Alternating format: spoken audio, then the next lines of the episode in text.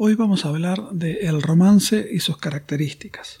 El romance es un poema característico de la tradición oral y se populariza en el siglo XV, donde se recogen por primera vez escritos en colecciones llamadas romanceros. Los romances son generalmente poemas narrativos, de una gran variedad temática, según el gusto popular del momento y de cada lugar.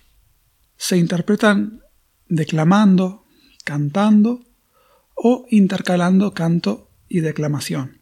Un romance consta de grupos de versos de ocho sílabas, es decir, versos octosílabos, con rima asonante en los versos pares, y habitualmente no poseen división estrófica. Los romances viejos son anónimos y están influidos en gran manera por la religión, la guerra y el amor. Su estilo se caracteriza por ciertas repeticiones de sintagmas en función rítmica, es decir, en los romances el recurso de la repetición se utiliza de variadas formas para lograr transmitir diferentes emociones y sentimientos. La naturaleza anónima y oral de los primeros romances hacen que estos se presenten de forma muy variada, existiendo a veces hasta centenas de versiones de un mismo romance. ¿Cuáles son las características de los romances? Son textos de transmisión oral ese es el motivo por el cual no conocemos el nombre de la mayoría de los autores de los romances viejos. Suele presentarse una mezcla de narración y diálogo. Existe una fragmentación narrativa, por lo que es habitual que en los romances exista un comienzo abrupto y o un final trunco.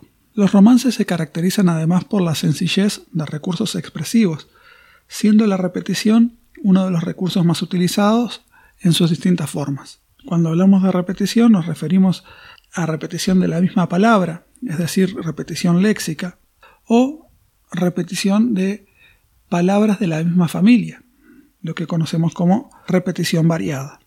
También existe la repetición de sonidos, es decir, simplificando diríamos sonidos, pero es la repetición de fonemas, también llamada aliteración. Y a veces hay una repetición a nivel sintáctico, y ese es el caso de los paralelismos. El conjunto de romances producidos a lo largo de la historia, desde la Edad Media hasta la actualidad, se conoce con el nombre de romancero.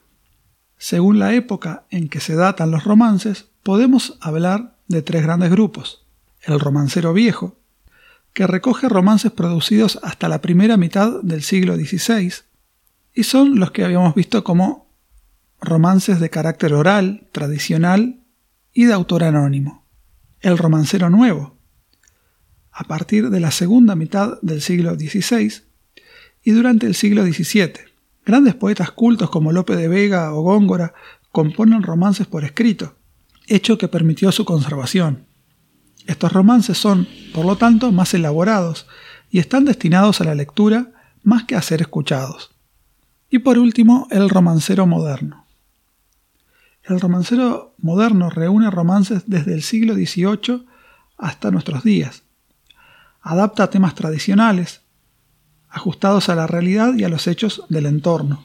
Es una revisión moderna del género. Un ejemplo de ello podría ser el de El romancero gitano de Federico García Lorca. Resumiendo, tenemos entonces un romancero viejo hasta la primera mitad del siglo XVI, un romancero nuevo desde la segunda mitad del siglo XVI hasta el siglo XVII inclusive, y un romancero moderno a partir del siglo XVIII. Para finalizar te recomiendo ver en las notas de este podcast una playlist de YouTube que muestra un ejemplo de cada uno de estos periodos, es decir, de romances viejos, nuevos y modernos.